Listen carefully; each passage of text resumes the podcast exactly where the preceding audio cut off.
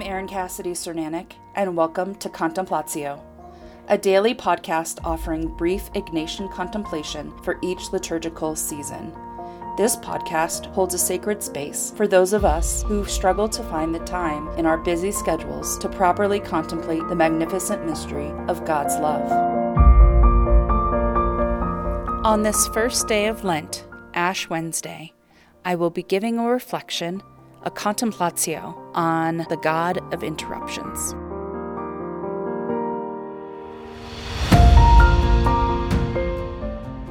Psychologically speaking, the human mind has the capability to positively change the trajectory of our lives. Having the will and desire to change is more difficult to overcome. When confronted with a choice to either do the difficult work of positive change or giving into our limbic brains by avoiding the hard work, if our will is weak or our desire isn't present, avoidance is the easier path. The good news is the will and desire to change can become stronger. And as Christians, there is an entire holy season to flex the will and desire so that the trajectory of our lives change for the better. In the readings for today, we are instructed by Jesus to fast, but don't let anyone see you suffering. Pray, but don't do it in public. And give alms, but don't tell anyone. These three pillars of Lent fasting, almsgiving, and praying can build the muscles of the will and desire if we put them into action. Building will and desire can be a beautiful metanoia. Metanoia is a theological term meaning a spiritual conversion. Spiritual conversion consists of a breakdown of old negative thought patterns and then rebuilding or healing of positive thought patterns. We can choose to enter into Lent in many ways. I suggest we enter into Lent not with a goal in mind. For example, I will give up chocolate for Lent.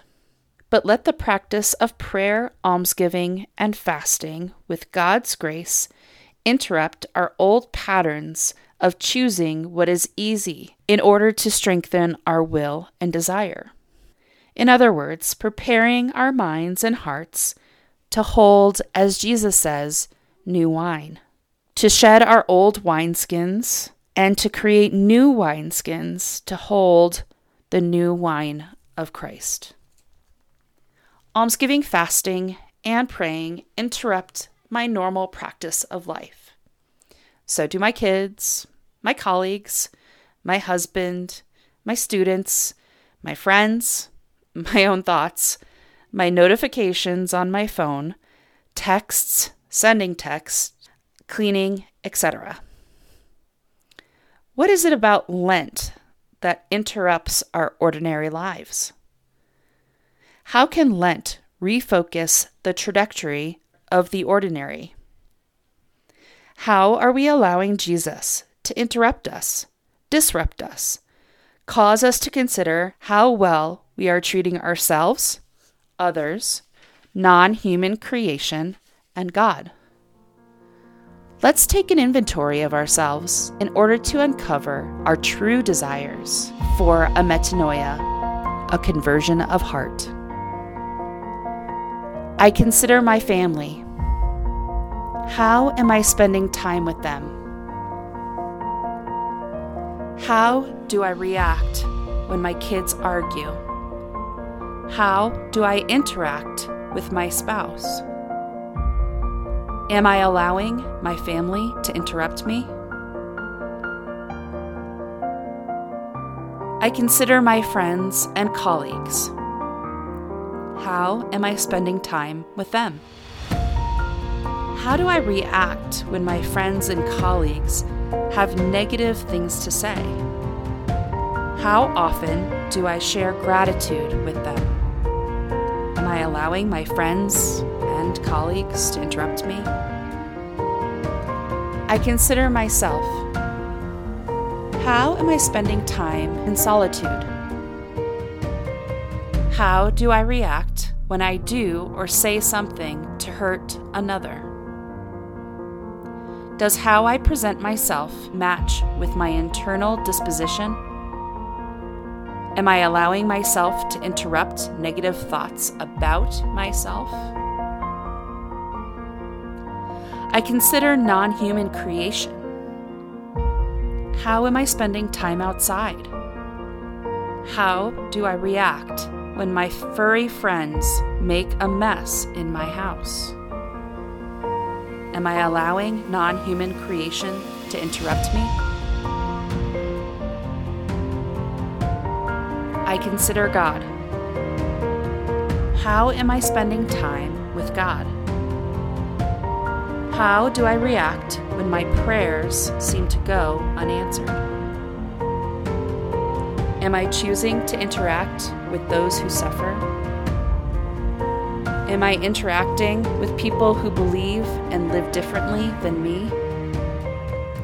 Do I feel like going to Mass is a chore? Am I allowing God to interrupt me?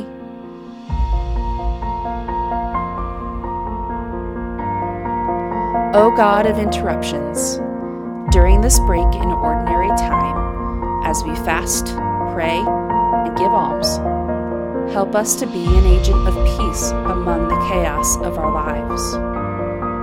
Be with us as we enter into your holy season of sacrifice and metanoia. You've given us a clear path to holiness.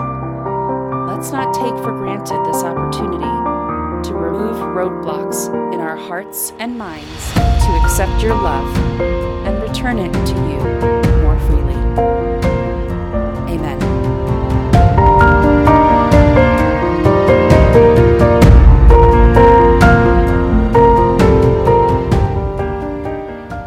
Thanks for joining us today on Contemplatio. Make sure to visit our website, ignatiancontemplation.com. If you find value in this podcast, please subscribe so you'll never miss an episode.